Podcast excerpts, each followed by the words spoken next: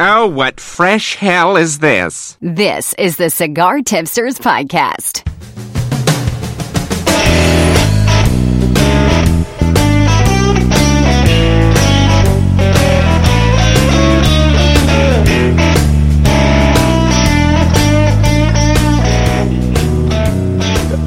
Oh, that is the Cigar Tipsters Podcast, our second episode of two thousand eighteen. We are recording this, uh, what is today? February the eleventh. Uh, two thousand eighteen. Junior, uh, I'm here with you. Senior will be with us in a couple of minutes. Ben, uh, coming to us from Maine, uh, surely frozen and covered in snow, I would imagine. And, of course, we have uh, our very own cigar savant, uh, the one and only Alan Friedman. Uh, I'm sitting here smoking tonight. Excuse me. Sitting here smoking tonight, uh, one of my old favorites, uh, one of the Rocky Patel Edge lines. My, my favorite from that line is the Habano, but uh, tonight I have the Sumatra. That's kind of my second favorite from that one. Uh, so definitely uh, tango with an old friend there. Uh, definitely try this one if you haven't. Super smooth. And uh, Sumatra wrappers have kind of become my, I'd say, second favorite behind... Uh, Well, I'll, I'll rephrase that. Third favorite, because uh, straight-up favorite's got to be Mexican San Andreas. Then I like uh, Habano wrappers behind that, and then the Sumatra. But enough about me, Ben. What do you got going on over there? Um, well, I had earlier this afternoon, I took my dog to the park, which is the perfect opportunity to have uh, my smoke for today. It was the Partagas Black Label. Uh, the uh, it was the one that was the sun-grown wrapper. Uh, made in the Dominican Republic. Um, excellent smoke. No burn issues. Really rich in flavor, leathery and earthy tones. Um, so I really had a, I really enjoyed that this afternoon. That's, that's pretty much all I got. Yeah, sorry, I got my, I had my microphone muted during that, and I couldn't uh, get my finger on the button fast enough to come back. I was like, is, is okay? Did I answer that right, or let's keep going? No, uh, uh, that'll be a D for today, Ben. Probably do better next time. If okay. I would, I'll, I'll slap your hand with a ruler like a, a, a Catholic nun.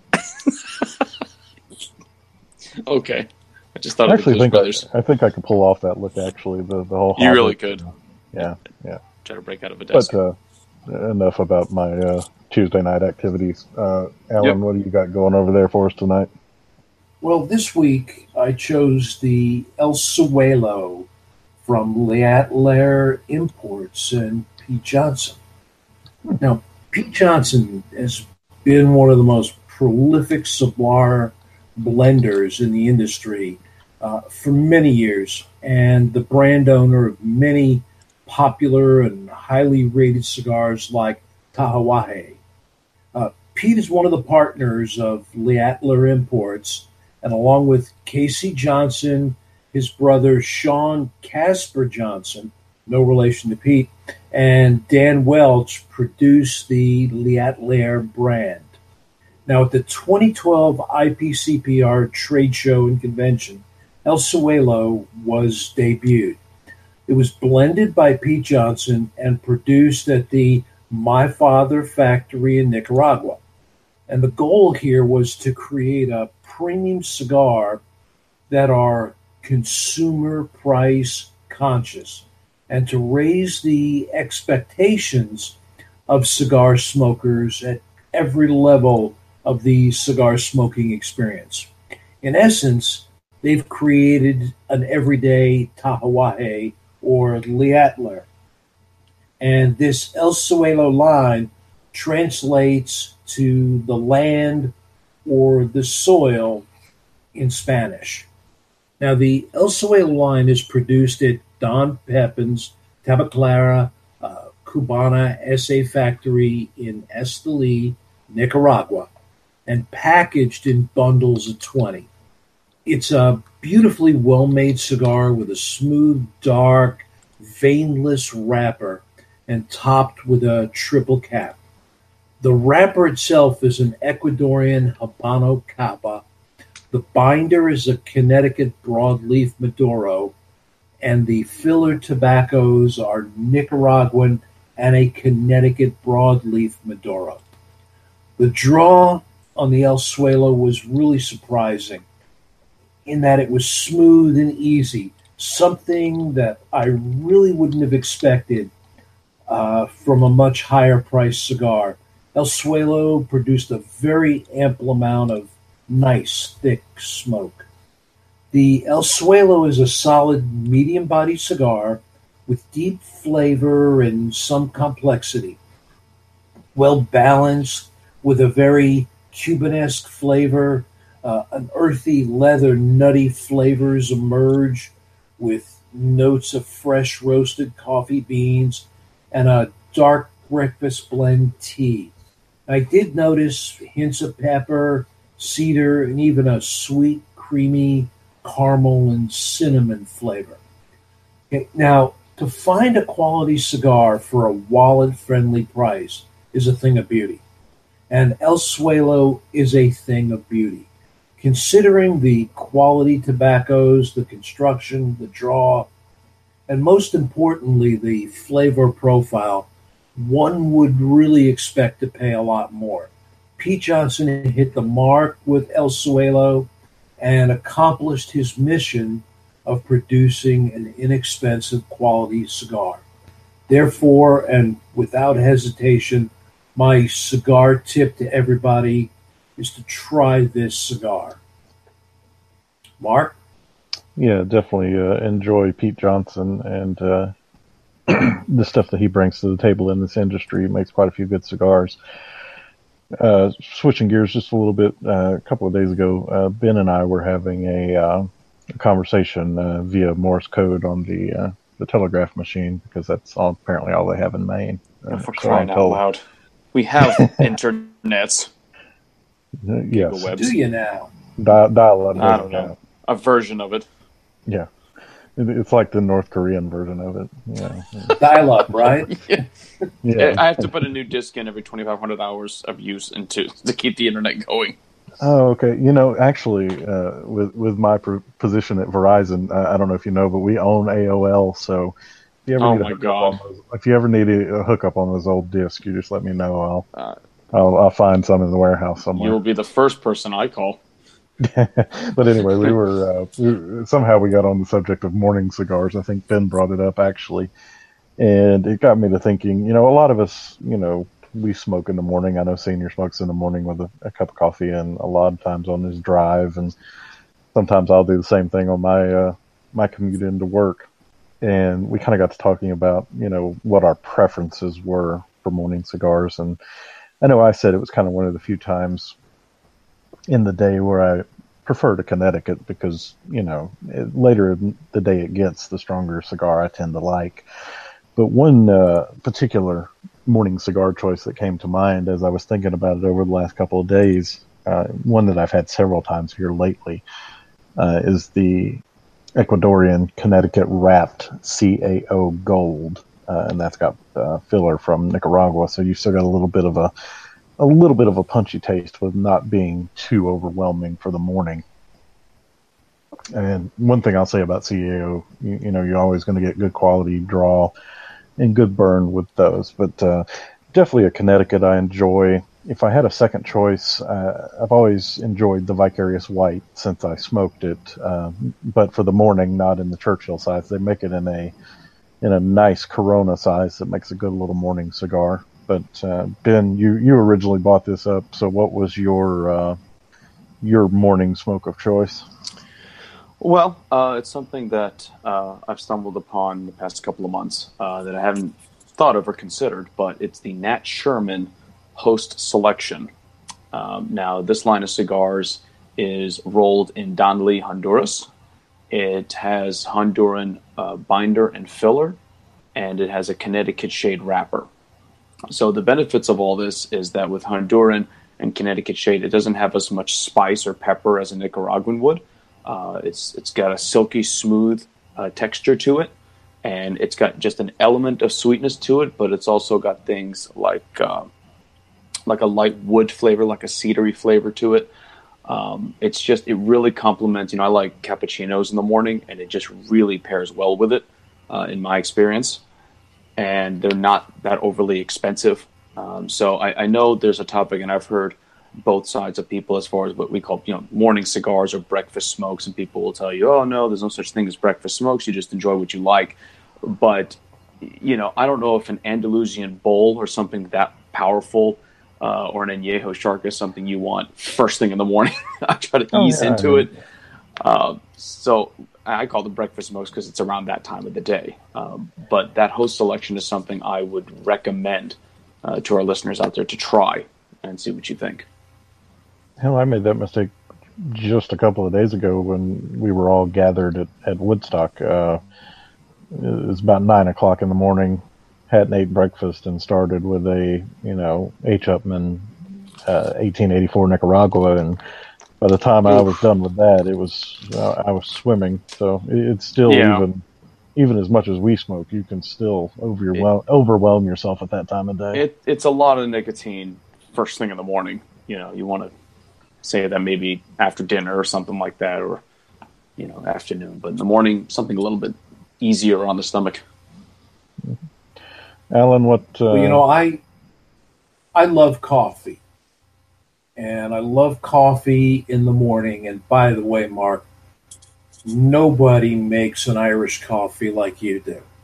Yeah, apparently I was a little heavy on the pour, or so I was told. Whoa.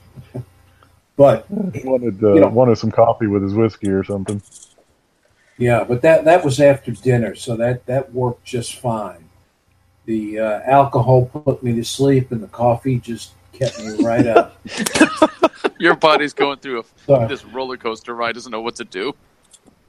Yeah, so I was able to get through the cigar, which was wonderful. But uh, and, of course, the, the cigar we were smoking that night happened to be the um, one by Drew Estate, the uh, Smoking Monk, or Drunken oh, Monk, whatever it was. Yeah, Smoking Monk. It was monk. excellent.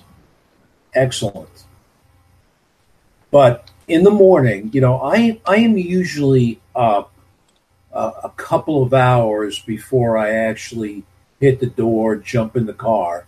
And in the car, I've got coffee with me, and I'm on the way to work. And I usually will smoke a cigar in the car on the way to work, drinking that coffee. And you know, typically in the morning, I like uh, Connecticut Shade. And I actually kind of prefer the real Connecticut Shade as opposed to an Ecuadorian Connecticut Shade. But I tell you what I've really been enjoying is Brick House has come out with a new cigar in their line called, of course, Connecticut.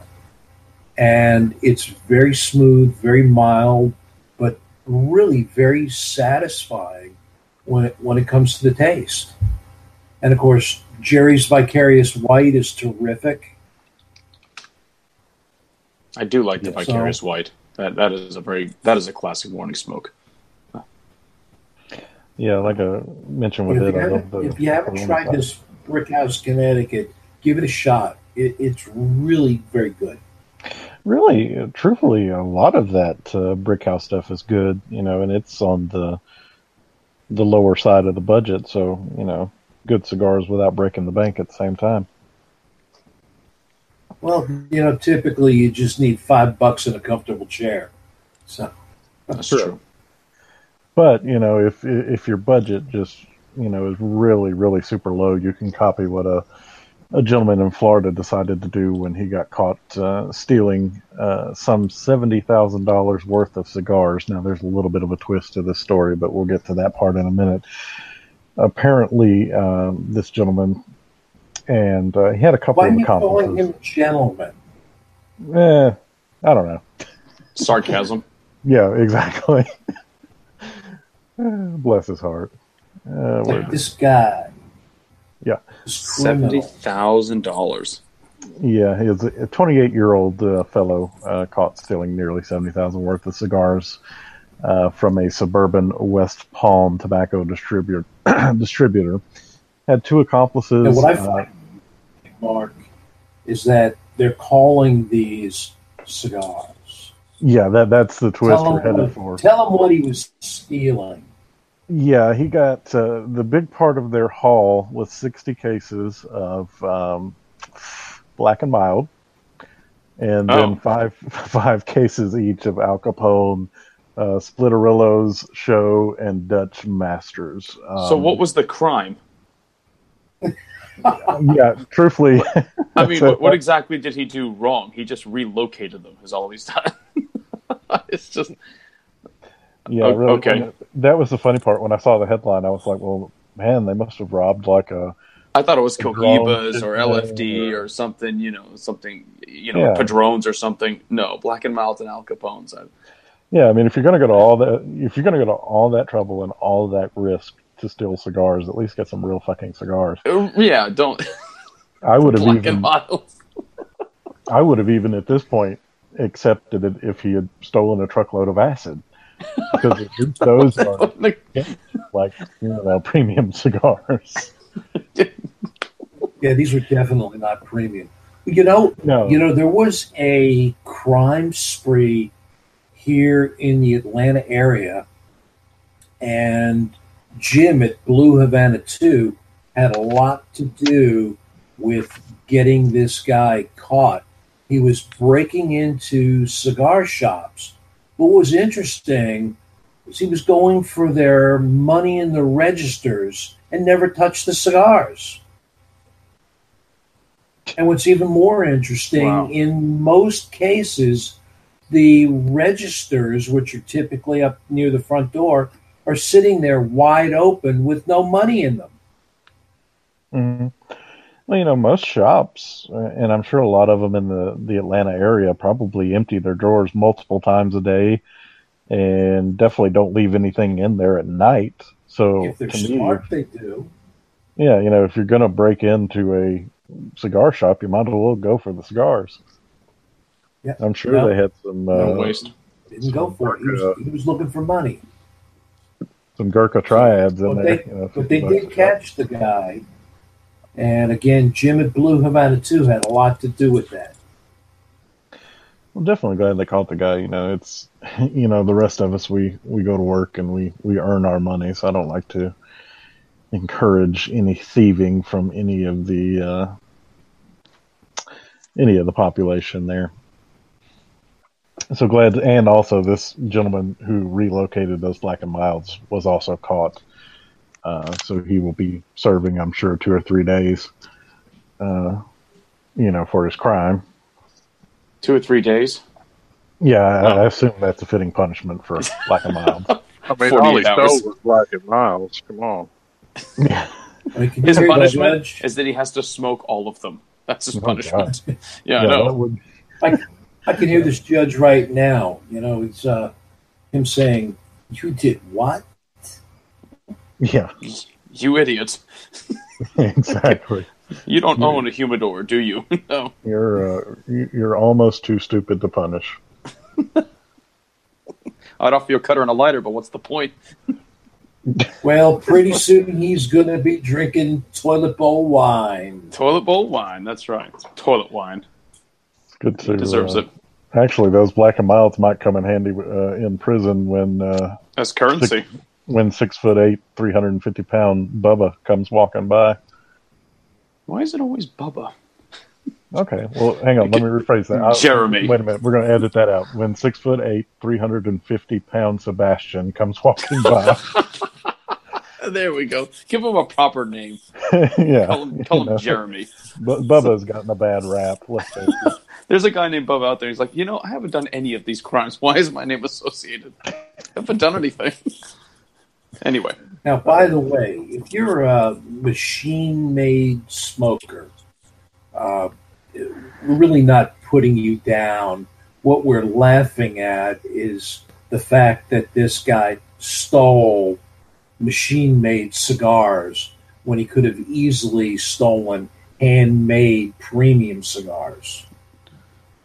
Yeah, not that we want him to do that, but if you are going to do it, at least do it right. We're not encouraging you or anyone else who's listening to this podcast to go and try to steal premium cigars. It's just go make it a proper theft. Well, don't you know, and, truth be told, this warehouse probably had both, so he was probably in reach of either one. So yeah, we're making fun of his choice. Uh, he moved okay. to Davidoff to get to the Black and Miles. Yeah. Yeah. Good good move there. All right, Benji, you uh, you sent me uh, a link about uh, the F D A and the cigar industry arguing in court for relief from the F D A, so I'll let you uh, jump off on this topic. Right, so this is uh, an article that was published by uh, Cigar Aficionado in December of last year. And basically, it's, um, re- you know, the, the cigar industry is still seeking relief from the F D A uh, on various portions of it. So there's, you know, the, the fees involved with uh, with making the cigars, as well as the intrusive labeling that it goes with it. Um, so what this is, is that in December, well, in October, I should say, a, a jointly filed motion was put into place, Uh, which was the Cigar Association of America, the International Premium Cigar and Pipe Retailers Association, and Cigar Rights of America. So all three of those were coming together as a joint uh, as a, as a lawsuit to fight the U S F D A. Um, so this particular portion was for the F D A to vacate costly user fees and set aside warning label requirements, uh, which was scheduled to go into effect August of this year. So there were two lawyers that were representing the cigar industry, Michael Edney and Mark Raffman. Raffman? Raffman. I don't remember how to say it. Uh, in any case. And so the uh, Judge Mehta was the one uh, listening to the case on both sides. And there was a back and forth argument regarding the F D A's new warning label requirements. Um, if you're not sure what we're talking about, if you look at cigars sold uh, in Europe right now, they have giant labels on the front of their boxes. Uh, and even like the small travel packs that says warning, smoking kills, so forth and so on. There's various warning labels that they're required to put on. Um, so essentially, the agency wants cigar manufacturers to affix larger warning labels, and there's six different versions, uh, and then also submit a plan to ensure distribution of the new warnings. Um, so Edney, uh, one of the lawyers, uh, summarizes the cigar industry's argument basically, Uh, which is saying that the warning labels are a violation of the First Amendment and are, quote, an unconstitutional restriction on commercial speech. Okay. So uh, the warning, like, he also goes on to say the warning labels crowd out the manufacturer's communications with customers. Um, and that also the F D A has no evidence that larger warning labels will abate cigar use. Kind of makes sense. So after Edney uh, made his case, Uh, he was uh, the F D A, uh, the lawyer for the Department of Justice, which was representing the F D A, was allowed time for a rebuttal. And during this time, he was talking to Judge Mehta, brought up the fact that Doctor Scott Gottlieb, the F D A's commissioner, that the agency is reevaluating its regulation of the premium cigar industry. How comforting. So, quote, if the F D A is still studying premium cigars, how can I make a ruling? Judge Mehta asked. So if it's still an ongoing case, how can you make a ruling which way to go or another? So um, basically the judge is saying, I have a problem with the government agency asking the premium cigar companies to spend millions of dollars to satisfy a deeming rule when it may not even be on the books for now, uh, a year from now. Um, so it seemed like the F D A didn't really have a solid case. They're just saying, well, we're just going to reevaluate uh, the regulation. I'm like, well, okay. So, uh, after a brief recess, Raffman got up before the judge, argued why the court should vacate the costly user fees, including the, quote, final deeming rule. So, um, he contested that the new rule is, quote, not a user fee because we are being charged to cover the cost of e-cigarettes, which aren't required to pay user fees. So, Judge Mehta not really making a ruling yet because he, he doesn't feel the F D A has any real solid case, is what it looks like. Um, so after hours of deliberation, the proceedings were over, and Judge Mehta acknowledged that the case, quote, was unique, and that he'd get a decision to both parties as soon as he could.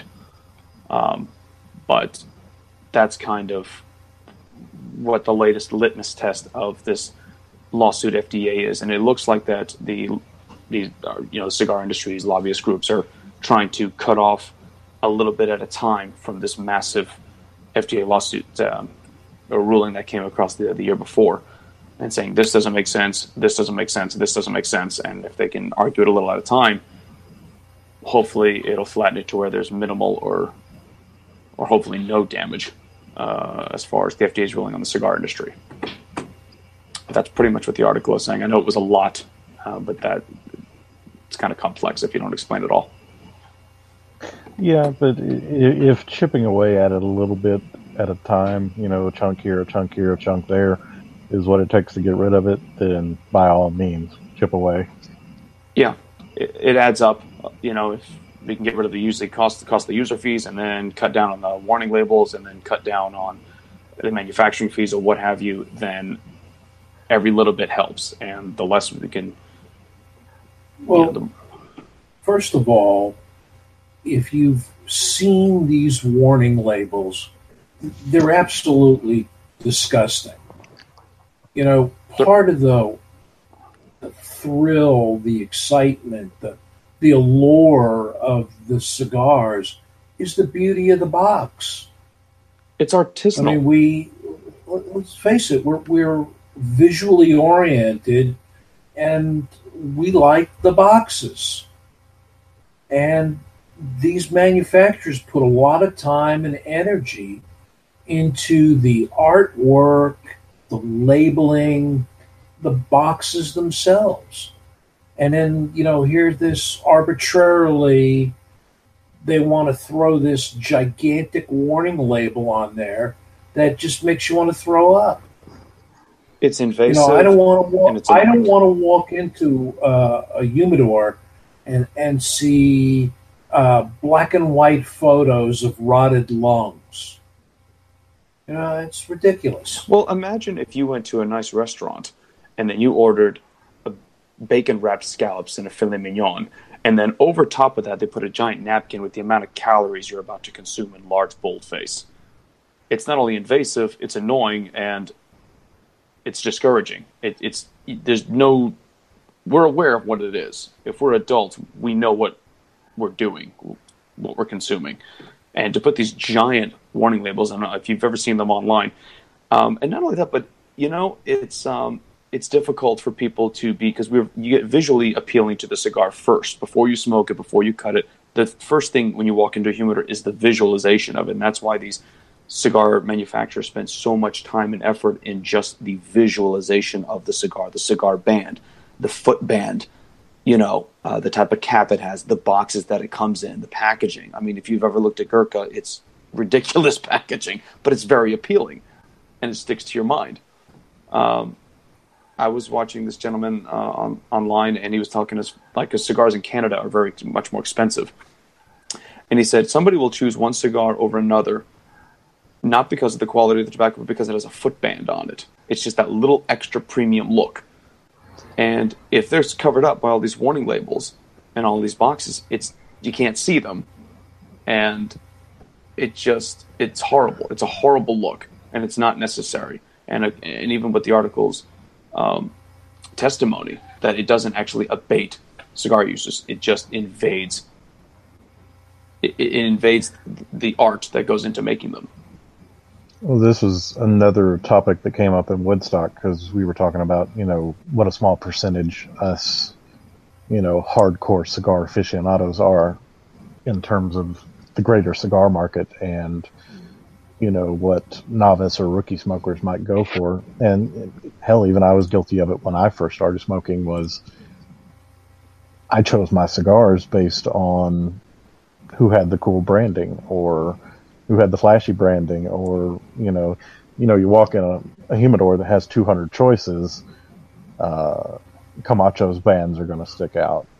Gurkha's brands are going to stick out. Uh, to an extent, Rocky's brands are going to stick out, but you, uh, much like food, uh, you look with, you start with the eyes and you go from there. Yeah. And we know that, you know, the cigar bands, the way they look, don't necessarily directly tell you what the quality of the cigar is going to be. But if somebody's putting extra time and effort into the way the cigar looks and the uh, and the and the band and the box design and everything, it just gives you it makes you feel more confident that if they put that much time and care and just the way it looks on how much it would it would smoke. So there's some correlation, even though it's not one hundred percent direct.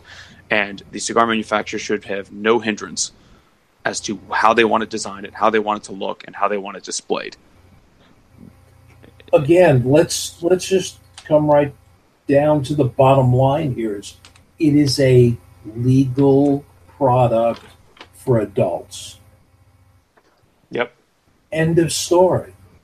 Okay, leave it alone. Leave us alone. Okay, I don't need the nanny state telling me what to do. And speaking of the nanny state, uh, sixteen states are seeking to raise the uh, tobacco purchase age to the age of twenty-one. Those sixteen states are Alabama, Arizona, Florida, Indiana, Iowa, Massachusetts, Mississippi, New Hampshire, New Mexico, Vermont, Washington, and West Virginia. Tennessee also jumping in, requesting an age increase from eighteen to nineteen.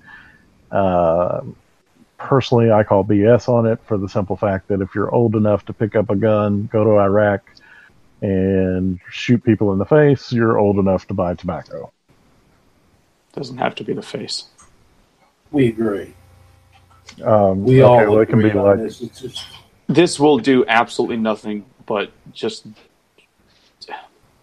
it's well, just annoying. It doesn't actually it's not going to change the purchasing of cigars. It's just, it's just stupid. More it's just more nanny state. Yeah. Yeah, exactly. You know, most cigars as a rule of thumb, you know, the eighteen to twenty-one you, is a very small market. People don't really start getting into cigars until over the age of twenty-one, even over twenty-five.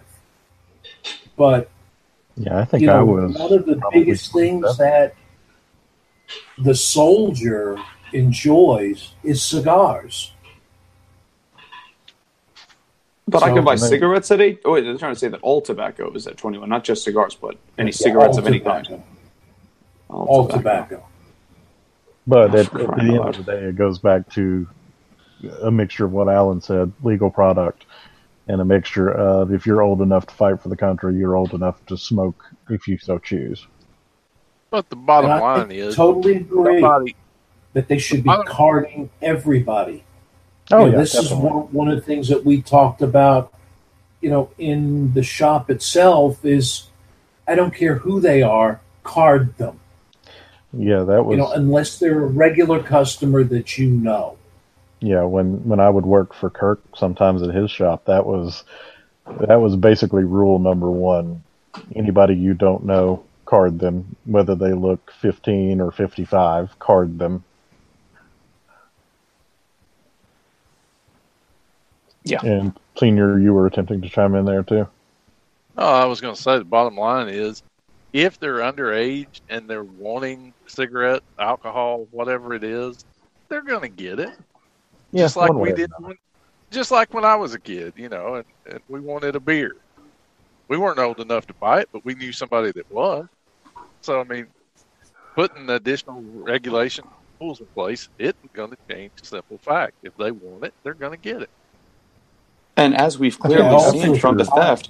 They don't want premium cigars. They obviously want Black and Milds anyway. Exactly.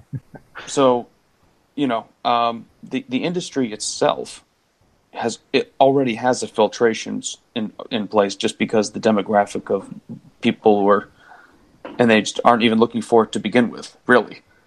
And you know, they're looking for hookah and vape and God, whatever other tutti frutti shit they want to smoke out there. Um, And I don't just raising the age.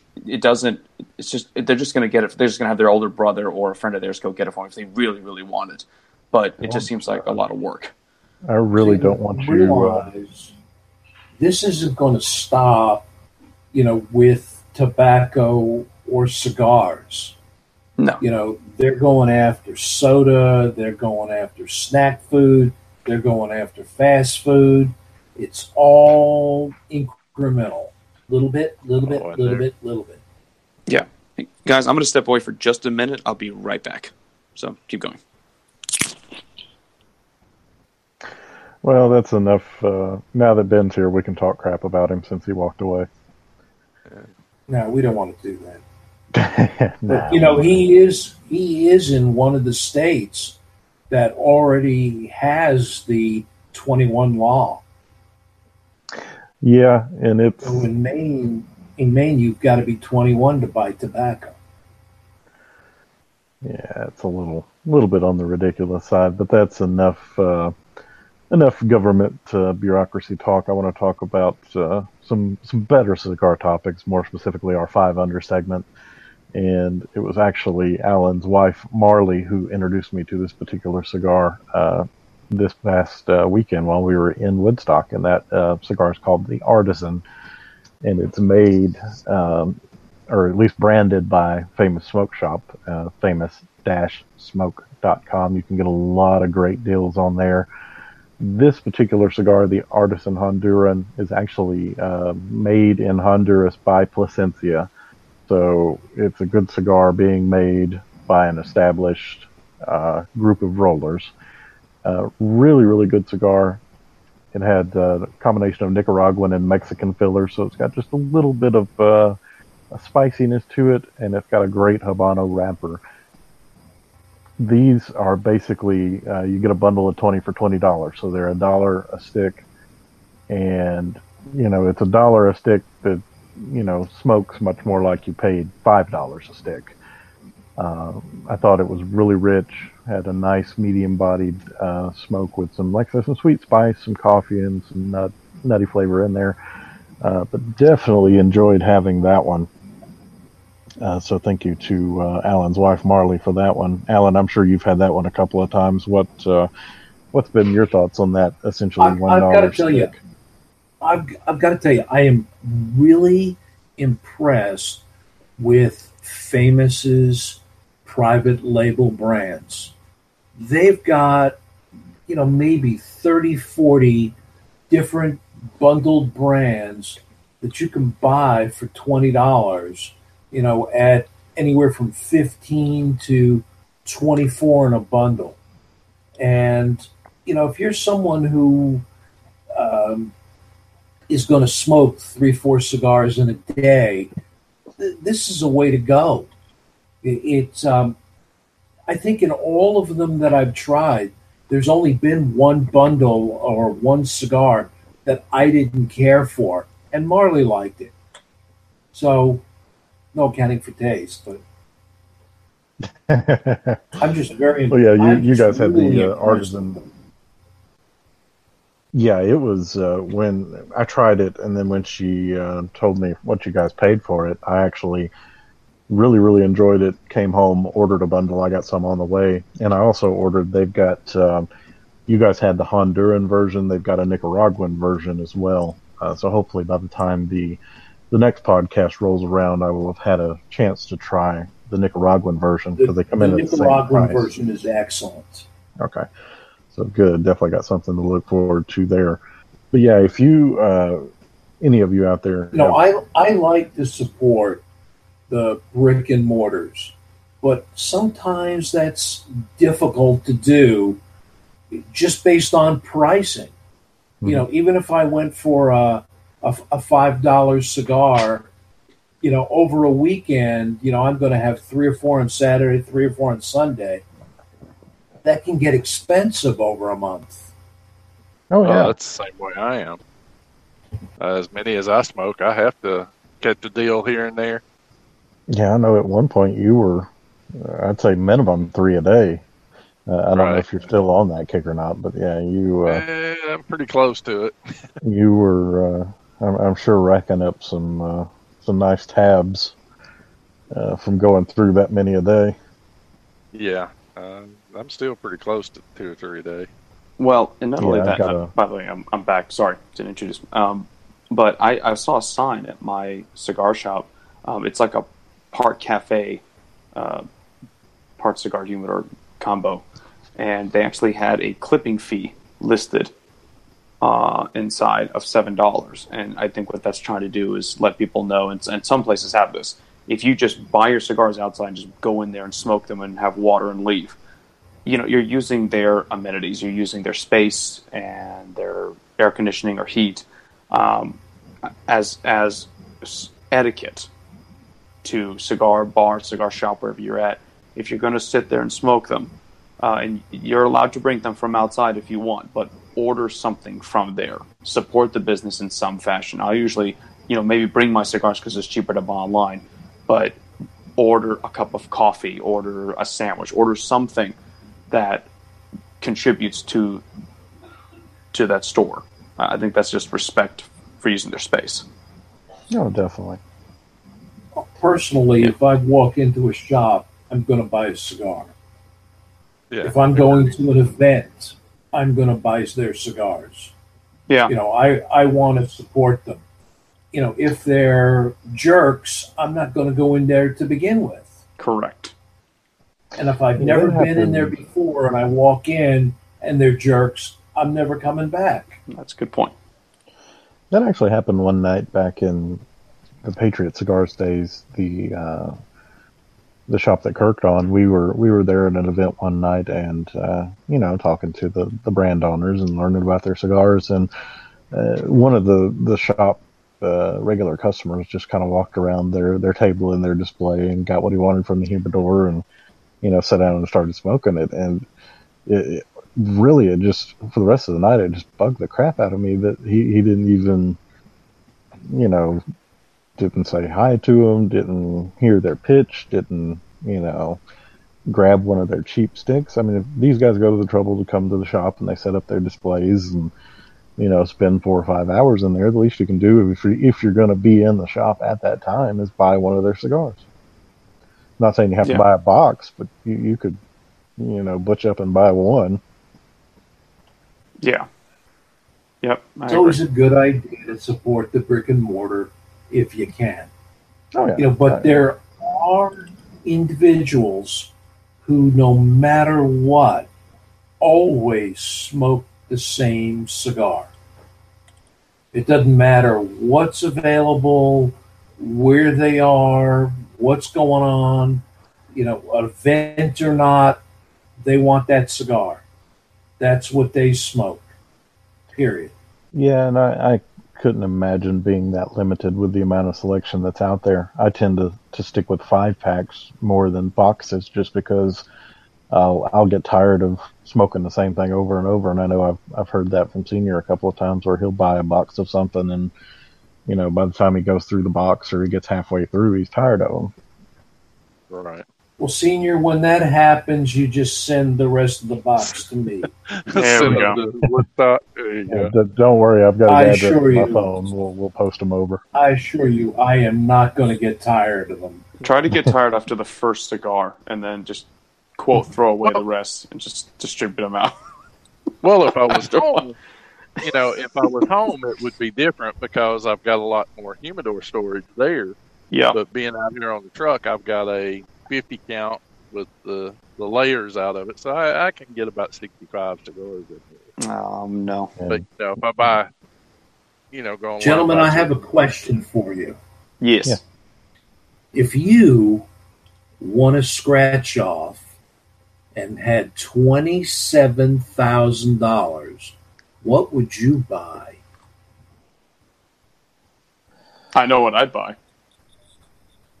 Well, okay, go ahead. Go ahead. Chris knows they're thinking. Yeah, I, I know where this is going. But, uh, Junior, what would you buy? Where's it going? You could buy yourself a car. You could buy some really cool, I don't know, jewelry maybe or something. Um, I, I hate to give the, the responsible adult answer, but I'd probably just pay a bunch of stuff off and not have as many bills. Uh, but if I were forced to buy something, it would probably be a car, quite frankly. Well, would you believe that somebody spent twenty-six thousand nine hundred fifty dollars to get an autographed box of Trinidad Fundadores from Cuba, signed by Fidel? The, wow. Talk yeah, about a waste of money. Yeah, they got yeah that is the definition of stupid money. I don't get me wrong. There are, even if these were literally the most amazing cigars to ever grace your palate, and they won't be. No, it's just twenty-seven thousand dollars is insane for anything. I mean, my car didn't even cost twenty-seven thousand dollars. But this is just for a box. You said it's Trinidad's. Okay, so it's the pre-Cuban embargo and all that. Uh, and, I, and these are basically the uh, petite Coronas. Please tell me this money went to some type of charity. I don't believe so. It was just to the not auction it, house. Not if it had anything to do with Castro. It didn't go to church. Fair enough. Yeah, so the wooden, let's see, Trinidad, uh, is that Fundadores? Is that how that's said? Yeah. Fun, yeah. Fundadores. Was signed in a, I love how specific they get here, signed in a blue felt tip pen by the longtime Cuban leader, and is accompanied by a photograph of Mister Castro signing it uh, for philanthropist Doctor Eva Holler. Uh, twenty-four cigars in the box. Uh, I, I don't care if Pope, uh, the Pope and God himself signed a box of cigars. I would not pay twenty-seven thousand dollars for it. No. Uh, but, you know, to, to the individual who bought it, more power to you. And if you would like to send us samples, uh, send yeah, me a text. I would love I'll, to try that. I'll, I'll give you uh, our addresses. Uh, that'd be wild to try, but I mean, who knows how long? I mean, I doubt that box has been sitting perfectly humidified for this long. I, it's, you know, I, they're probably. I, I would even doubt they're even good at this point if they've not been well kept this long. Yeah, because you, you know? Figure it was signed for that doctor in two thousand two, and you yeah. have no idea how that person may or may not have stored them. Uh, over the they last were made. They years. were made for Castro in nineteen eighty. So, I mean, who the who the who knows how well they've been made? It's just so he can say, "I have a box of Fidel Castro cigars." That's the okay, that's so bragging let's, rights. Let's put this in perspective. What's worse, twenty-seven thousand dollars for this, or twelve thousand dollars for the uh, smoked Winston Churchill nub? Mm, but yeah, well. That half of lifestyles, of the rich and stupid. Yeah, more exactly. dollars, I feel, more I feel dollars like we, than cents. Uh, if, if we could afford it, we'd have uh, Robin Leach uh, calling this segment right now. Well, if we can put, a, if we can spend a hundred million dollars to put a car in space, uh, obviously money isn't an issue to some people. Sure. Yeah. So, I, I don't know. Yeah, I would like to think if I had that much money, I wouldn't wouldn't do something stupid like that. But I've no. done dumber things. I've never had that much money to be that stupid. Yeah, I mean, I don't I'll never know. know what that's like. At, at no, at no single point in my life have I had that much money in hand at one time. Well, um, since this money doesn't look like it went to any type of charity, or they would have announced it. Um, as an update to anyone listening out there, I did finish uh, a blog this afternoon on cigar tipsters dot com. Um, of which you can also find us on Facebook and Twitter and Instagram. But go to cigar tipsters dot com, check out the blog, see what you think. It just has to do with the uh, how the cigar industry gives back to the community and to its uh, the people who support it. So just give it a read, see what you think. But that's and all I've got. Speaking, speaking of the, the Facebook, Twitter, and Instagram, we are at Cigar Tipster on all three platforms. Uh, give us a search, give us a like, give us a thumbin', uh, depending on the platform. Uh, but we are uh, on there regularly on all three of those, uh, sending out pictures and updates on what we're smoking and what accessories we might be playing with at the time. And, of course, as Ben mentioned, the blog straight up on cigar tipsters dot com. You can also find all, all the links to the podcast right there on cigar tipsters dot com, right under the podcast banner. We are pretty much all over the place these days. iTunes, Stitcher, uh, Buzzsprout. Uh, let's see, what's the other one? Google Play Music, we're on there as well. Pretty much anywhere you can uh, search for a podcast, you can find us and subscribe and get those notifications every time a new show comes out. And with that said, uh, we'll open up the floor for a second. Uh, any final thoughts, closing arguments, or emotional outbursts before we go tonight? I'd say I hate my job, but I don't think that really applies. And Ben laughed, so I'll assume that was... No, that wasn't outburst. me. That wasn't oh, me. Okay. Uh, somebody somebody else was laughing. Was that you, Junior? Did you laugh? Probably. I was you know, laughing at uh, what it must be like to live in Maine. It's it's different, and that's... I, I can't... My lawyer has advised me not to say anything negative about it as part of the contract. So I'm just... What they are, Maine, they'll sue you. Yeah, yeah. So it's just... It's different. Um, I'm here now. Um, it's wider, I, and I don't it, mean that in a racist way.